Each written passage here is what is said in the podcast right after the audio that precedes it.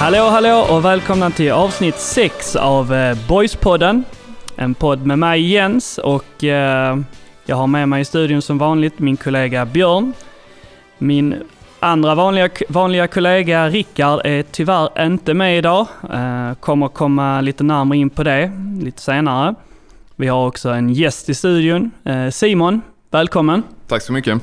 Hur känns det att eh, vara med i Boyspodden här? Eh, lite smånervöst ändå. Jag har aldrig gjort någonting eh, sånt här tidigare, så att, men det ska bli kul. Härligt. Och eh, som jag berättade tidigare, Rickard eh, har tyvärr med tårar i ögonen eh, lämnat eh, gruppen.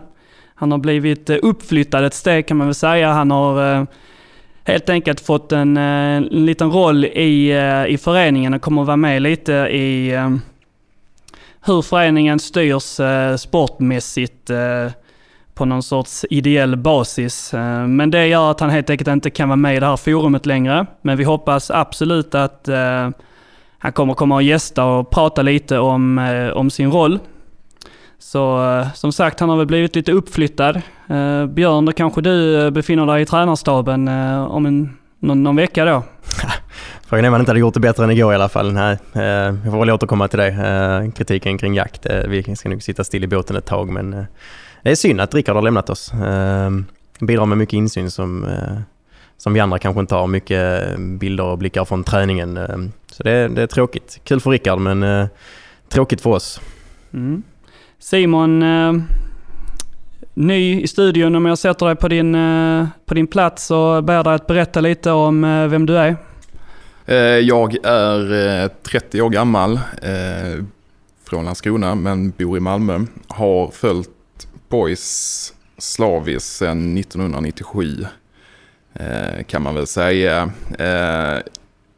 För gemene boysare idag jag är kanske mest känd som en av initiativtagarna till Zebrafonden tillsammans bland annat med nämnda Rickard.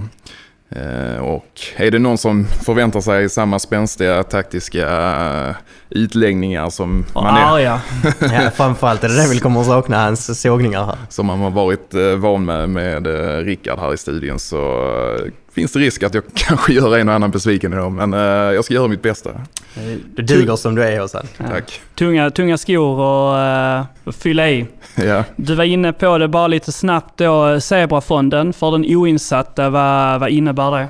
Zebrafonden är ett supporterinitiativ för att eh, skapa engagemang kring eh, klubben och eh, samla in pengar. Eh, det har ju varit ett stort samtalsämne, det ekonomiska läget i, i klubben länge och eh, eh, vi alla hoppas väl att eh, sponsorer och liknande ska steppa upp men jag tycker det är lika viktigt att vi supportrar visar vårt engagemang och eh, ställer upp med det, med, med det vi, vi kan hjälpa till med. Och det är väl det som har drivit på mig att eh, vara med och köra igång Zebrafonden. Ditt tidigaste boysaminne är? Ja men det är nog eh, seriesegern eh, 97. Eh, vann sista matchen med 8-3 och stod sidan om klacken eh, på engelska med pappa. Var väl inte så frekvent ute på IP eh, innan dess men fick uppleva den matchen och det var eh, sen dess har man suttit fast liksom. Som, Och bästa boysaminne? Ja, det är jättesvårt att säga. Mest hysteriska har väl varit eh, 2-3 matchen borta mot Helsingborg 20, 2002. Var, eh, det var mäktigt. Eh, det var också otroligt starkt eh, här i höstas när vi vann serien för första gången sen just 97. Så att det var, det var fantastiskt. Och en sista sån här eh, tre punkter-fråga. Favoritboysar genom alla tider? Oh, den borde jag ha tänkt igenom innan jag kom hit där. Den är inte helt eh, oväntad den frågan kanske. Ehm, bra fråga. Kanske Magnus Thovarsson. Bra svar. Tack.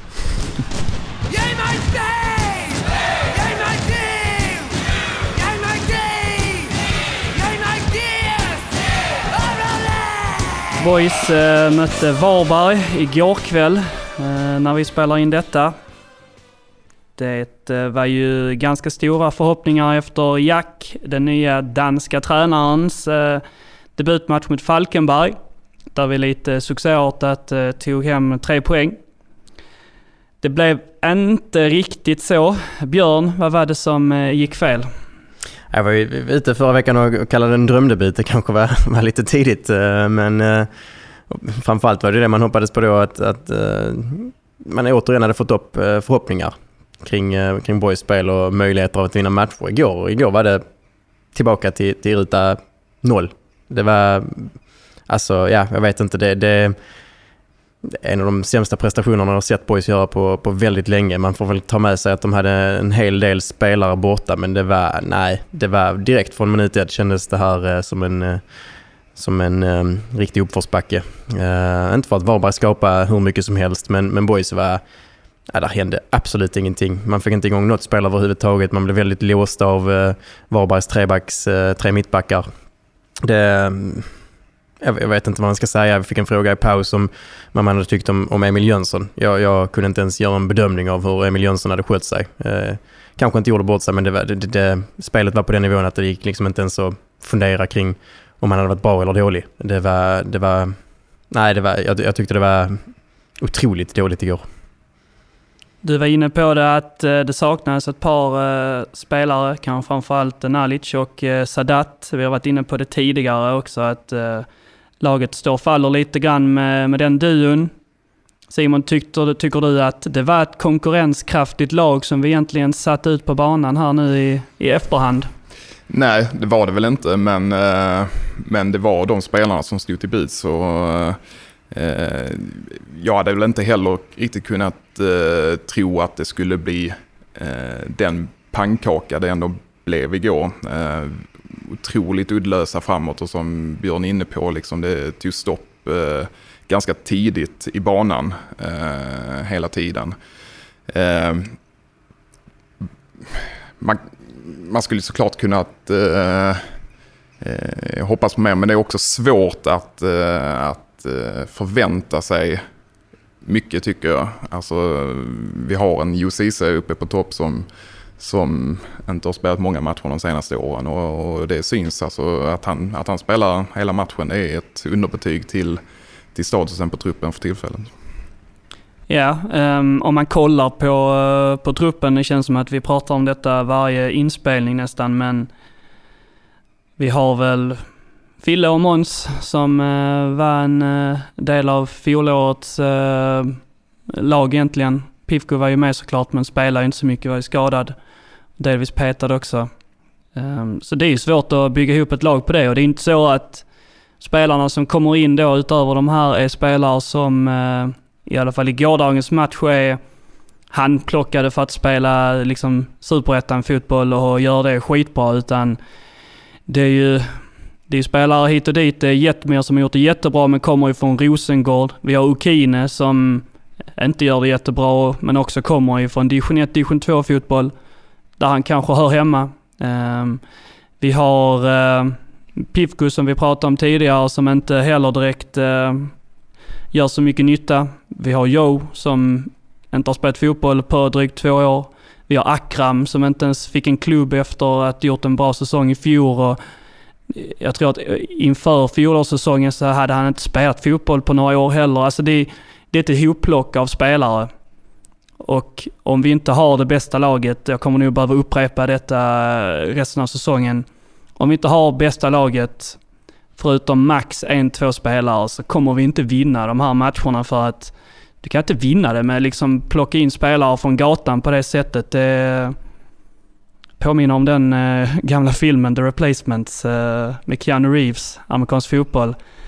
Ja, det blir en lockout och så måste du plocka in spelare från, eh, från gatan. Det är nästan så vårt eh, boyslaget ser ut när det är så här många spelare borta.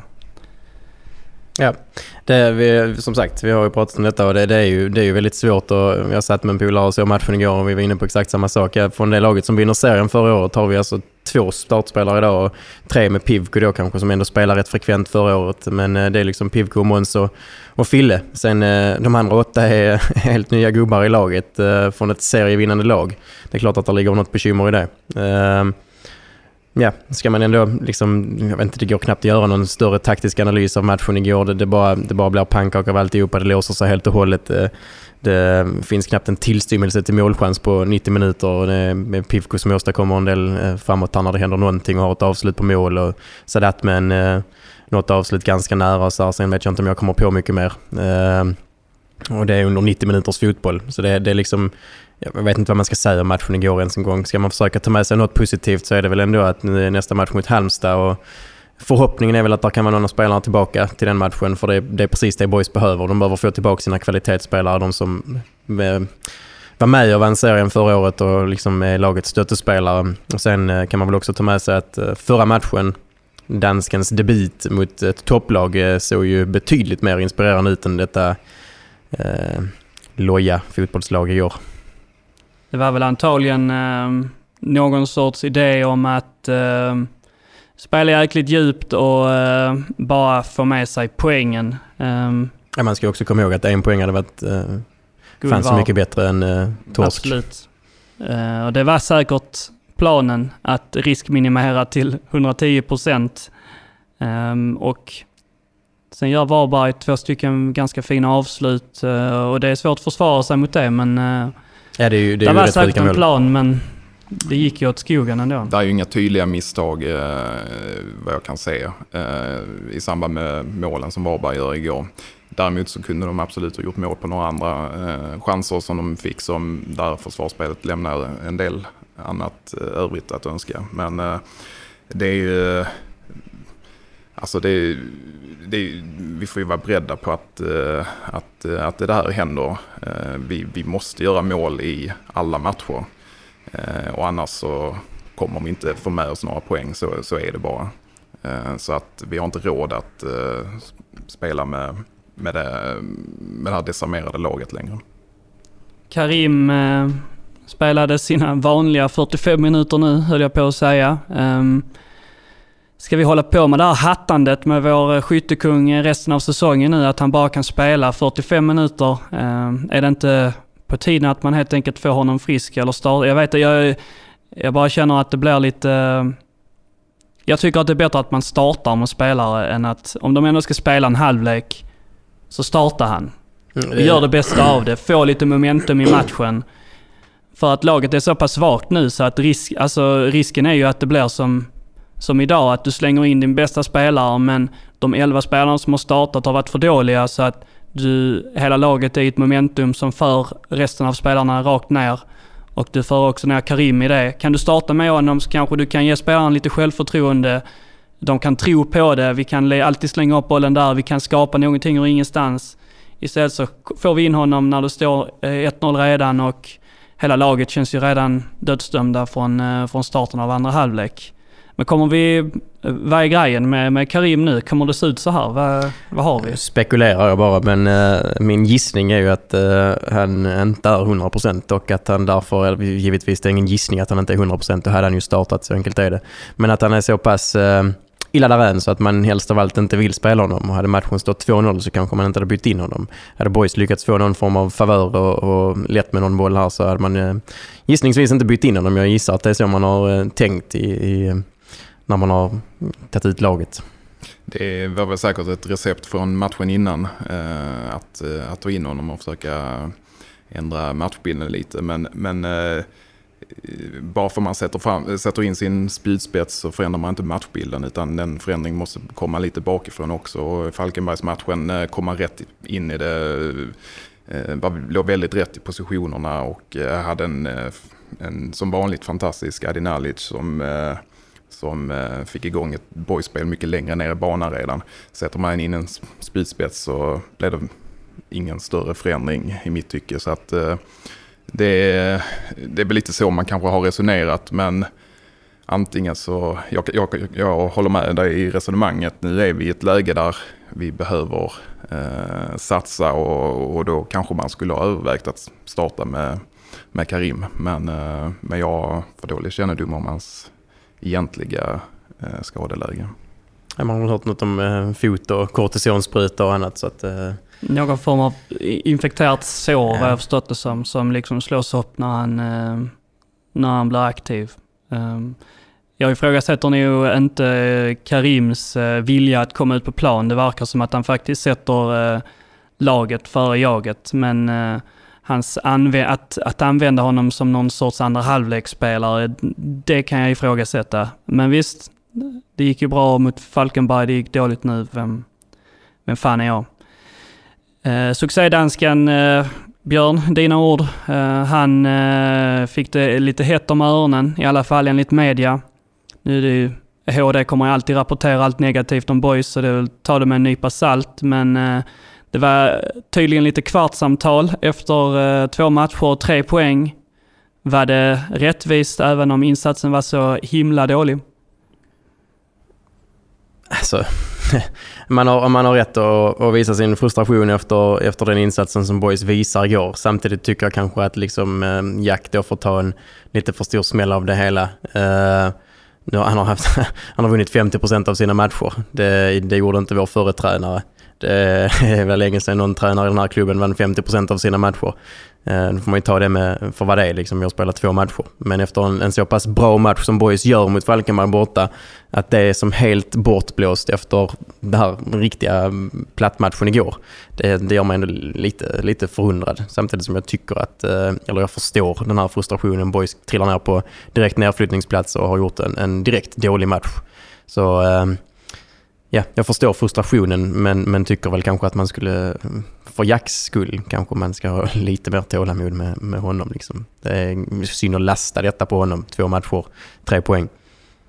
En sak jag är lite allergisk mot eh, när det kommer till de här eh, momenten där eh, supportrar eh, är lite ilskna och eh, lag och tränare ska svara så är det alltid samma retorik att eh, spelarna och ledarna kräver att supportrarna ska stiga upp bakom laget och stå bakom och sådär. Och eh, Okine var ute i HD och sa att man, vi måste ställa upp för varandra nu och vi är en familj och så. Jag Köper det till 100% och man ska stötta i med och motgång men man gör sig förtjänt av supportrarnas eh, hand i ryggen. Man kan inte bara förvänta sig det.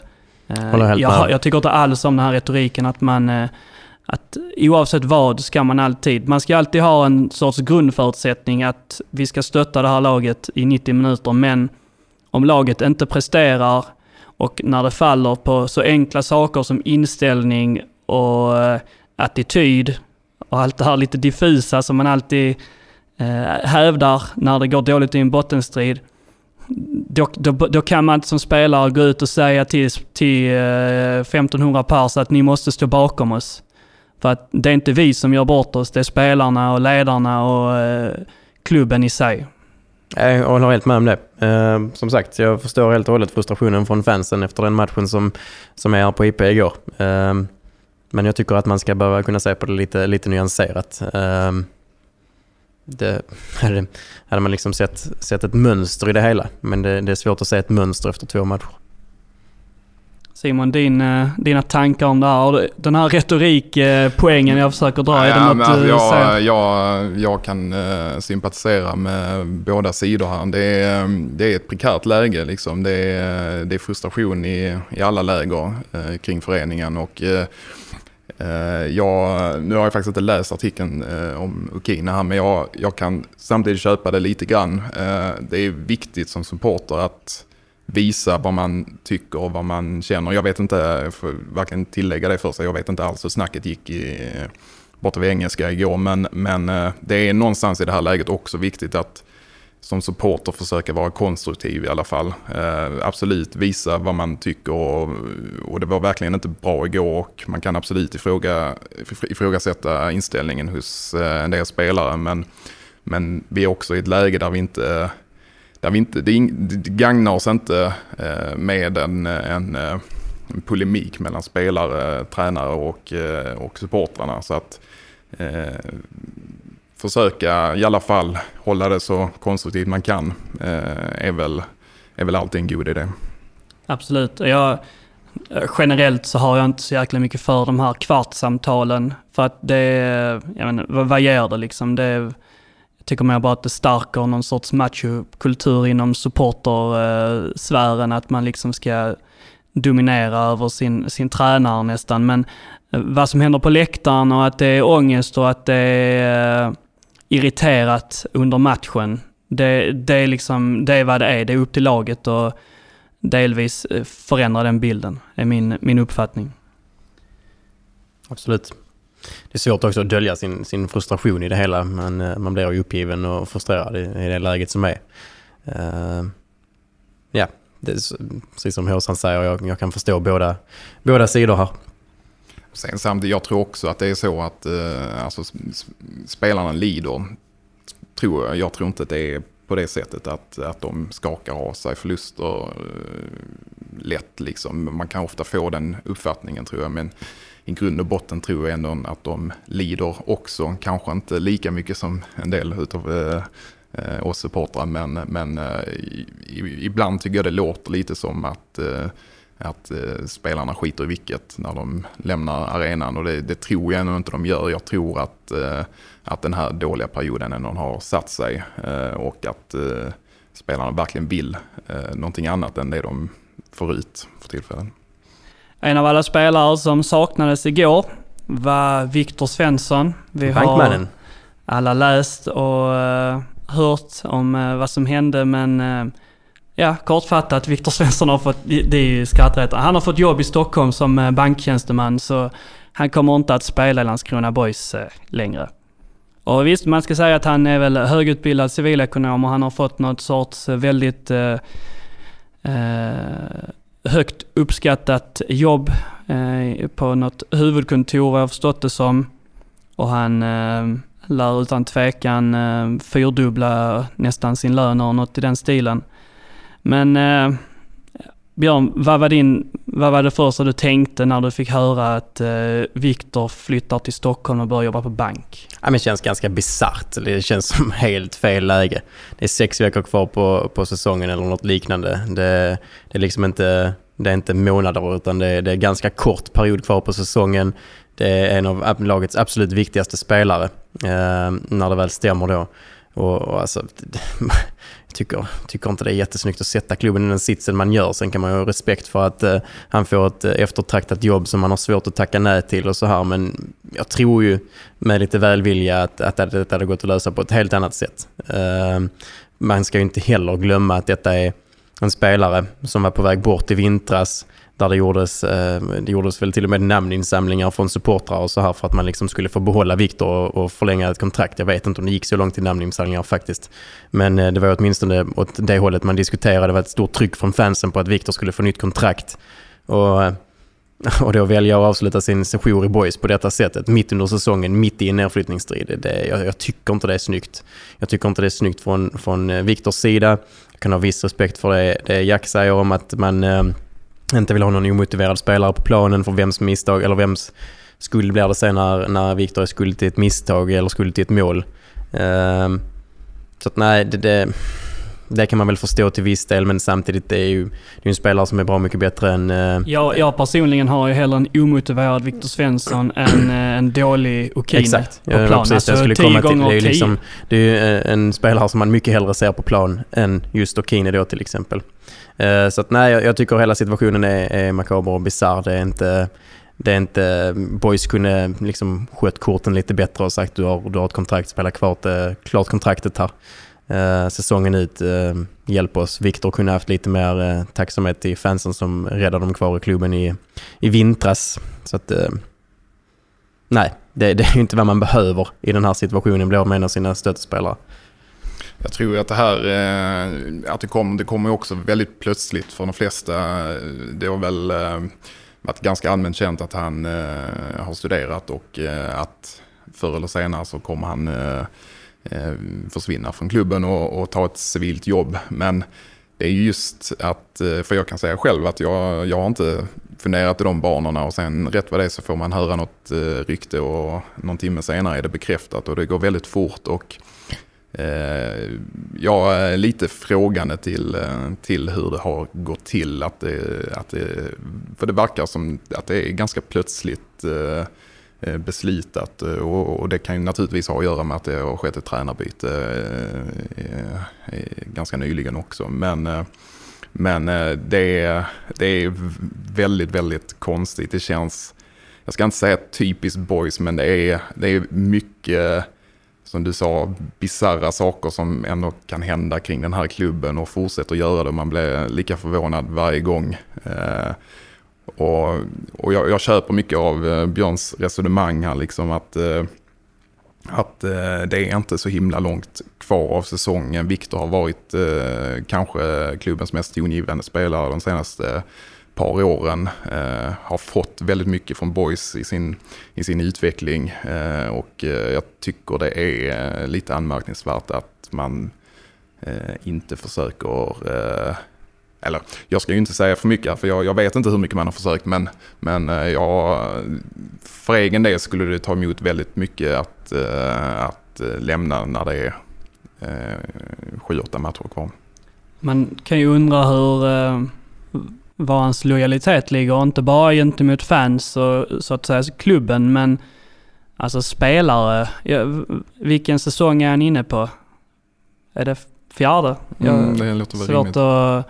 Men han har ju ändå gjort rätt många matcher. Han har bildat mittlås med Fille till exempel eh, under en ganska lång tid nu. Men på något sätt så är det bara jag har fått eh, något jävla accountjobb i Stockholm. Eh, ha det gött.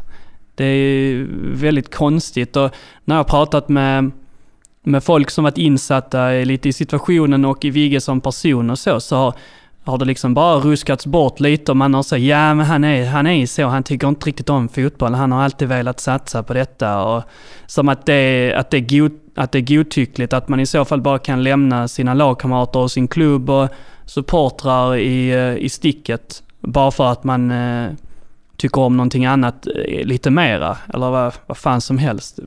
Sjukt, sjukt skumt. Men sen, jag undrar också lite, eh, alltså, nu kom ju Kine in här i, i, eh, ganska sent och frågan är om det ändå har varit på, på tapeten ett tag eller inte. Men, men, Det har det tydligen varit, vad jag, vad jag har hört i alla fall, att ja, klubben har väl förstått att det kommer att hända, men jag, jag, jag, jag tvivlar starkt på att klubben trodde att, han, att, man skulle, att det skulle hända mitt under säsong. Alltså för att sån illojalitet eh, tänker man ju inte liksom finns faktiskt. I, i, jag tycker att det blir liksom bisarrare och bisarrare ju mer jag tänker på det. För att det är så mycket, det, det är så mycket djup i det. Det är liksom ett, där är lagkamrater, där är personliga relationer, där är vänner, där är tränare, där är supportrar, där är en klubb, där är, där är så mycket. Och så på andra sidan är det bara ett jobb och en civil karriär. Mm. Man kan, återigen kan man väl ha respekt för att han, att han eventuellt, jag vet inte riktigt, eh, det är väl något eh, SEBs huvudkontor han har fått jobb på Ja. men eh, Och han ska vara någon ett, form av eh, Erik Johansson-typ som liksom lämnade FCK för att vara ihop med Karina Barr i Stockholm. Så han inte bryr sig om fotboll-ish. Ja ja, okej. Eh, Har du missat den? ja, inte Erik Johansson, Carina Berg men, eh, men eh, Han gillar inte fotboll. Han, Det var därför han slutade i landslaget. Han Jo, har det- liksom det inget jag till. intresse. Och att Viktor eventuellt är på samma spår. Det, och att han, att han liksom får ett, om man nu har fått ett once in a lifetime erbjudande här och liksom känner att detta kan jag verkligen inte tacka nej till så kan man väl ha respekt för det. Men det, det är mest att det är, det är så jävla dålig timing på alltihopa. Det är så kort in på när, slutet på säsongen här. Hade detta hänt i våras, tidigt liksom på säsongen med, med en 20-25 matcher kvar så kanske man hade sett annorlunda på saken. Men detta är, han har ju skrivit på ett kontrakt i vintras. Eh, för mig tänker jag ett kontrakt ett år. Den, Det- en, den enda det- förmildrande omständigheten är om det där faktiskt är ett, en, alltså en regelrätt klausul. Ja. Att jag får när som helst bryta kontraktet och liksom jobba på valfri plats. Men då tycker jag det kan nästan finnas en idé för klubben att eh, redovisa det. Ja. Just för att Mm. eh, slippa spekulationer. Och det är kring- precis, och det, det är min nästa punkt och kanske den sista i ämnet. Att återigen, ehm, det finns alltid förmildrande omständigheter också när det händer så här. Det kanske liksom kom jätteplötsligt eller vad som helst. Men återigen så, så tappar klubben bollen i det här. Varför slänger man ut det här till, till HD att rapportera? När man bara kan lägga ut det på sin hemsida. Man har ju jättetydliga kanaler nu. Man kan nå sina fans med ett klick. Facebook, Twitter, eh, hemsida. Varför lägger man inte ut att detta kommer hända och det är si och så och det är de här omständigheterna och sen kan HD få skriva sin sensation, sensationsjournalistik på det. Istället så, så får alla bara anpassa sig efter HDs rapportering som säkert stämmer men varför kan inte klubben vara första källan i en sån här sak? Så slipper du alla spekulationer och du slipper framstå som att du är oprofessionell och läcker utan att du har en röd tråd i vad som ska hända i föreningen. Det är liksom ingen, ja förresten så kommer vi säga till media att nu kommer vår spelare sluta för att börja jobba. Ska vi ta ut det på våra kanaler? Nej, nej. Vi ska, ska jobba med detta idag liksom, så vi kan inte det. Jag tycker oavsett omständigheter så tycker jag att Boys absolut ska vara först ut med det. Sen kan man ju alltid spekulera i varför det blev som det blev. Det är säkert saker vi inte vet eller känner till men, men eh, nästan till oavsett vad, vad som har hänt bakom, eh, bakom draperierna här så ska ju Boys, eh, Boys vara först ut med detta. Och, jag, och du var inne på det lite grann också, jag håller med där att eh, om det nu skulle råda någon form av motivationsproblem eh, för Viktor Eh, resterande säsong och att man därför har valt att avsluta det i förtid så skulle jag i grund och botten kunna ha respekt för det också men det är ett extraordinärt läge för klubben och eh, vi, vi, eh, vi, vi mår bättre av att ha en halvt omotiverad Viktor Svensson än att inte ha honom. Och jag hoppas inte att, att det är ett förhastat beslut om, om, om man har haft chansen att lösa det på ett annat sätt.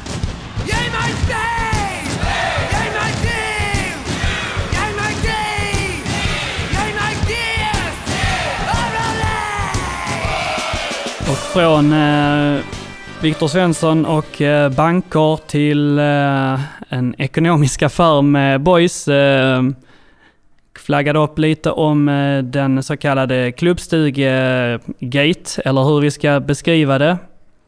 Och jag har tänkt lite på det, jag tror många har gjort det också. Det finns... Eh, jag tror att själva turerna i det hela är ganska på det klara nu. Där tror jag att både styrelsen och media har rapporterat det som finns att rapportera. Men det finns en del saker jag har tänkt på i själva utförandet som jag skulle vilja prata lite med er om. Så om man bara tar det från början då. Förra säsongen, ungefär vid den här tidpunkten, tror jag. Vissa saker här kommer vara kanske lite skarvade, men i det stora hela så är det rätt bild. Eh, Boys har inga pengar som vanligt, precis som det är nu, så att klubben behöver ha in kontanter, eh, likviditet till föreningen. Så styrelsen som privatpersoner köper helt enkelt klubbstugan för ett överpris så att pengar går in i Boys med olika turer som inte är speciellt intressanta. Det intressanta är att man sen då, eh, om man köper det för 5 miljoner och sen så skriver man ett hyresavtal där Boys hyr den för 70 000 i månaden. Och det gör ju i princip att man skriver ett avtal som gör att Boys eh, kommer att betala tillbaka lånet som i princip klubbstugan är värd, de här 5 miljonerna. Så att hyresavtalet skrivs på så många år att det, till slut så har det betalats av. Problemet är att när man har betalat av lånet, eh, eller hyran, så kommer ju den här styrelsen eller privatpersonerna, bolaget, äga klubbstugan. Och vad som händer då hade man inte tagit, liksom, det hade man inga planer på. Eh, på vad som skulle göras, det skulle man ta då. Det betyder ju såklart att det här köpet är ju ett lån av privatpersoner så att klubben ska få pengar och så ska privatpersonerna få tillbaka pengar. Och i pant lägger man i princip, eller som i betalning, lägger man klubbstugan. Och det är ju det är ju någonting positivt att, att de eh, lånar ut sina egna pengar. Men det finns såklart kanske något kortsiktighetstänk som man kan fundera på också eftersom styrelsen själva är ansvariga för budgeten. Det jag kanske tycker mest är konstigt är att, ja dels så pratar man i förhandlingen då, så, så förhandlar ju styr, alltså klubbstuge, kan- eh, Företaget, aktiebolaget, förhandlar med Boys styrelse om hur mycket man ska betala i hyra för klubbstugan. Men de sitter ju och förhandlar med sig själva. Vilket innebär att de bestämmer ju själva i vilken takt de ska betala tillbaka pengarna. Det är ju ungefär som jag har ett exempel om, om jag lånar ut 1000 kronor till dig Björn. Så bestämmer jag själv i vilken takt och hur mycket pengar jag ska få tillbaka de här pengarna. Du har kanske inte mycket pengar, så du, bör, du vill betala tillbaka 10 kronor i månaden. Men för mig så är det bättre att få tillbaka pengarna så snabbt som möjligt. Så jag säger att du måste betala 200 kronor i månaden. Och i princip är det ju så här som hyresavtalet har skrivit för att Boys, alltså styrelsemedlemmarna vet ju om att Boys har inte råd att betala de här 70-50 tusen eller vad det var i hyra för att det finns ju inte så mycket pengar över. Rimligtvis, om du inte klarar av att betala. Det, det finns liksom ingen buffert på 50 000 helt plötsligt. Ändå så lyckas man skriva in det när den här styrelsen då förhandlar med sig själva. Ja. Simon, vad, bara spontana, vad säger det här om bizarra idéer och allt det här med boys? Ja, alltså någonstans så eh, har det väl eh, legat någon form av... Eh, ett, har man väl haft någon hedervärd tanke kring det. Att lösa kortsiktigt den ekonomiska knipa som man så ofta befinner sig i slutet på säsonger.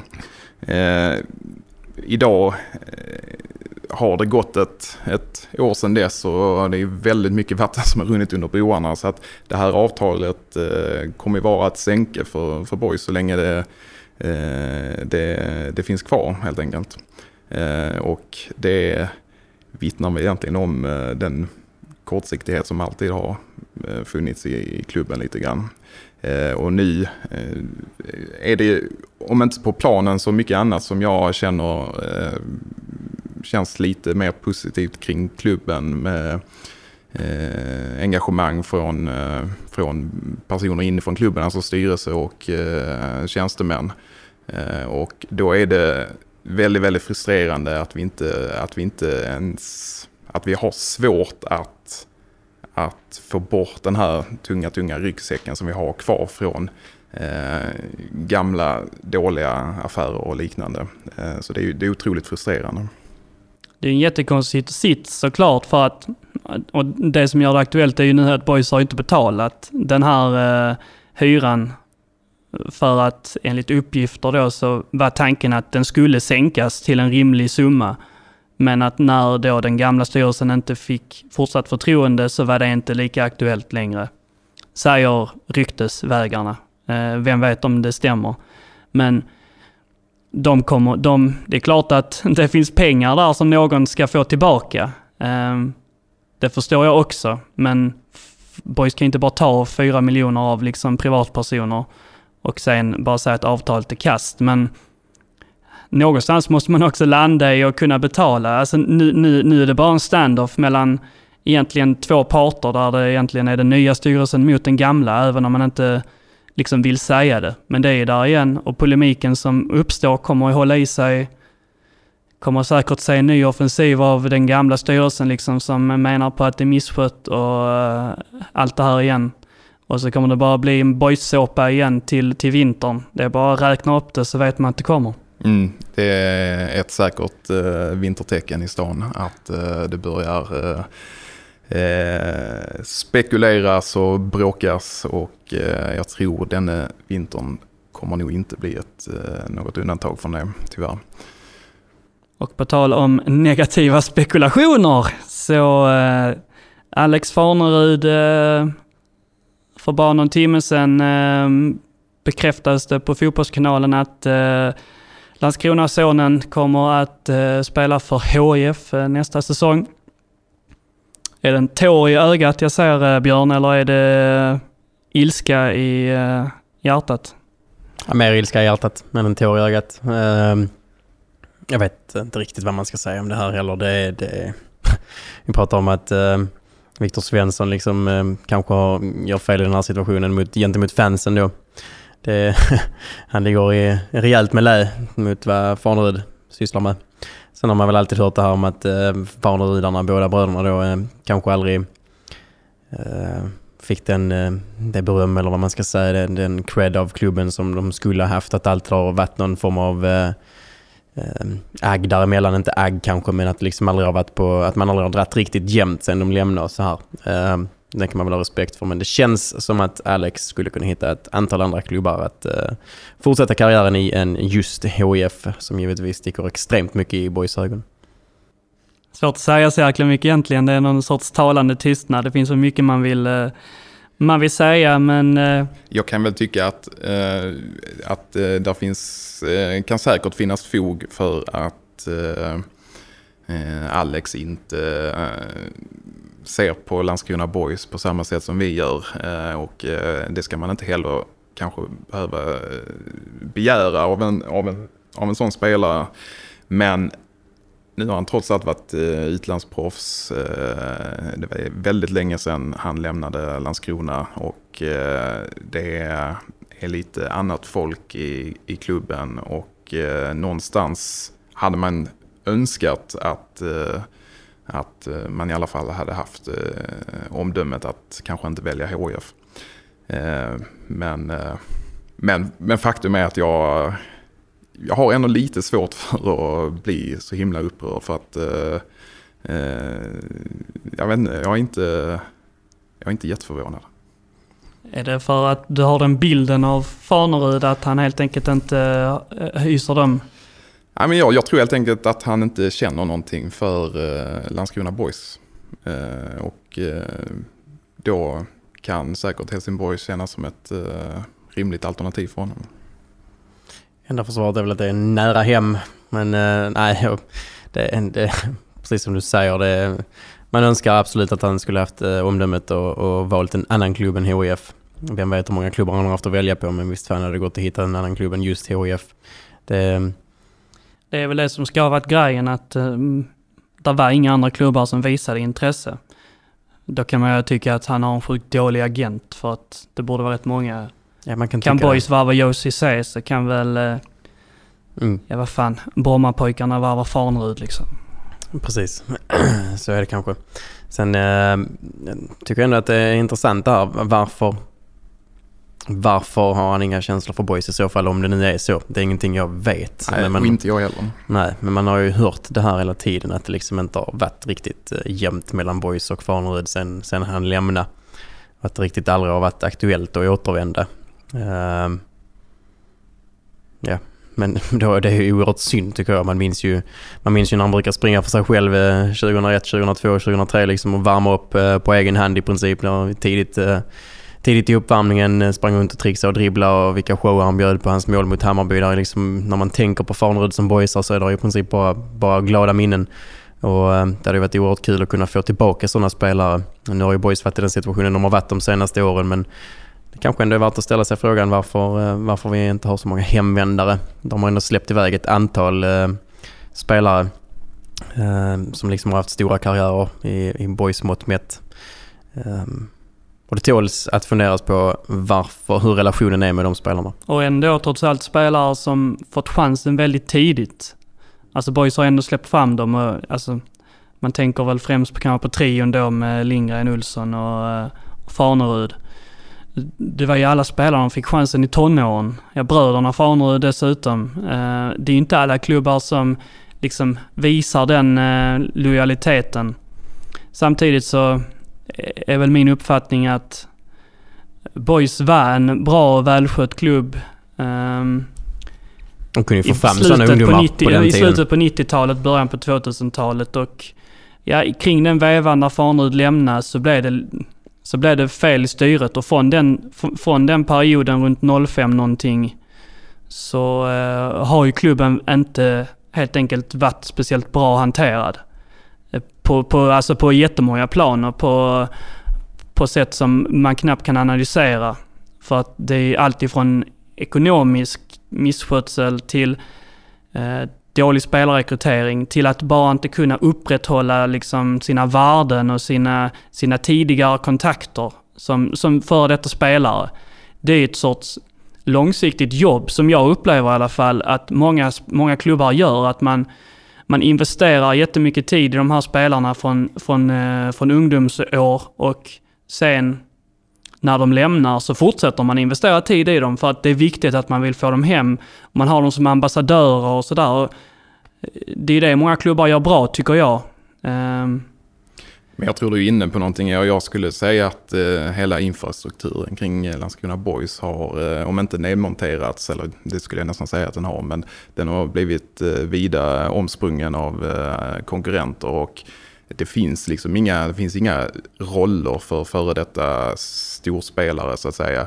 Att landa tillbaka i Boys om de inte kommer tillbaka som spelare. Och, och, och, och komma tillbaka som, till, som spelare är samtidigt också kanske mycket begärt med, med tanke på eh, att vi har spelat division 1-fotboll och eh, varit eh, dessförinnan ett strykgäng i, i Superettan i flera år och eh, av den anledningen så har det inte lockat eh, spelare att komma hem och spela för boys och andra roller finns inte riktigt i klubben. Vi har inte den här eh, fantastiska eh, ungdomsverksamheten som vi hade i, i, kring millennieskiftet. Eh, Eller den här liksom erbjuda Daniel Andersson en sportchefroll när karriären är slut. Alltså som du säger, infrastrukturen och styrningen runt klubben, Mm. den finns Och- och inte. Och de också som- ekonomiska förutsättningarna är inte heller där för den delen. Och som du säger, jag tror, eh, ren spekulation, men jag kan eh, tänka mig att andra klubbar är bättre på att eh, vad ska man säga, hålla kontakten med sina gamla adepter.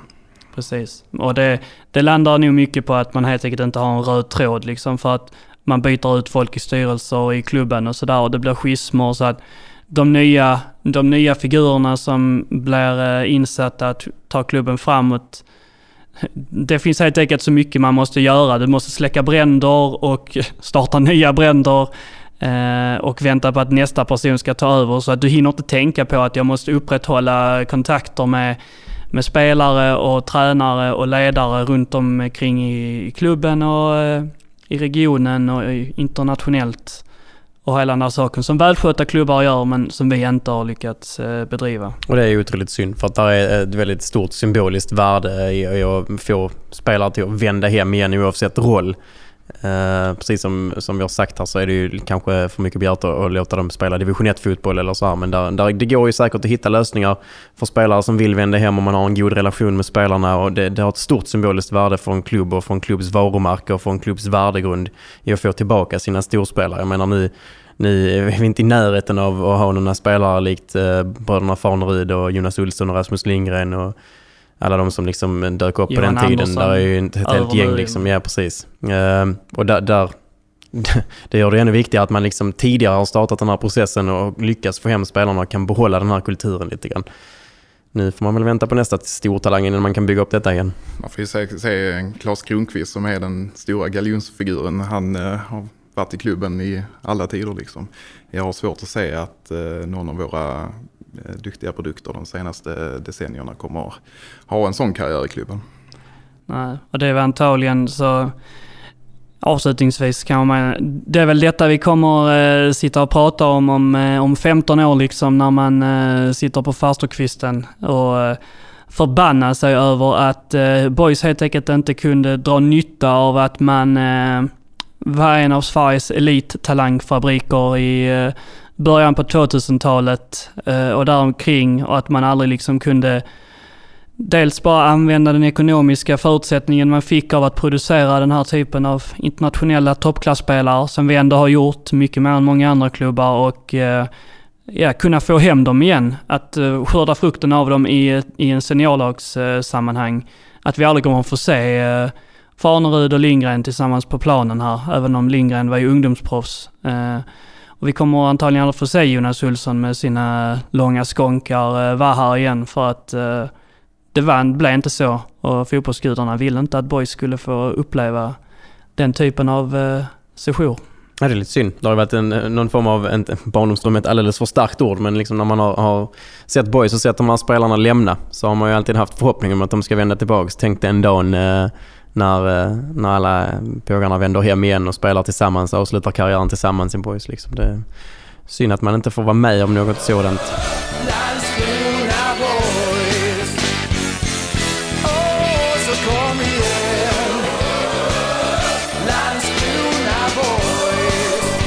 På tisdag eh, väntas nästa match. Eh, då är det HBK borta på Örjans eh, vall. Vi får väl se hur det går där. Eh, vi är tillbaka efter eh, den matchen med ett nytt eh, avsnitt. I vilken konstellation får vi se. Vi tackar så hjärtligt för att ni har lyssnat. Återigen, detta är Boyspodden. Det har varit avsnitt 6. Om ni vill nå oss så gör ni det enklast på info.boyspodden.se. Gå jättegärna in och gilla oss på Facebook, följ oss på Twitter. Ehm, och vi tackar för oss och vi tackar också producent Melker Bengtsson eh, bakom mikrofonerna och eh, Simon, tack för att du eh, ställde upp. Mm, det var kul att vara med. Och Björn, alltid ett nöje. Må väl, heja boys! Heja boys! Hej, boys.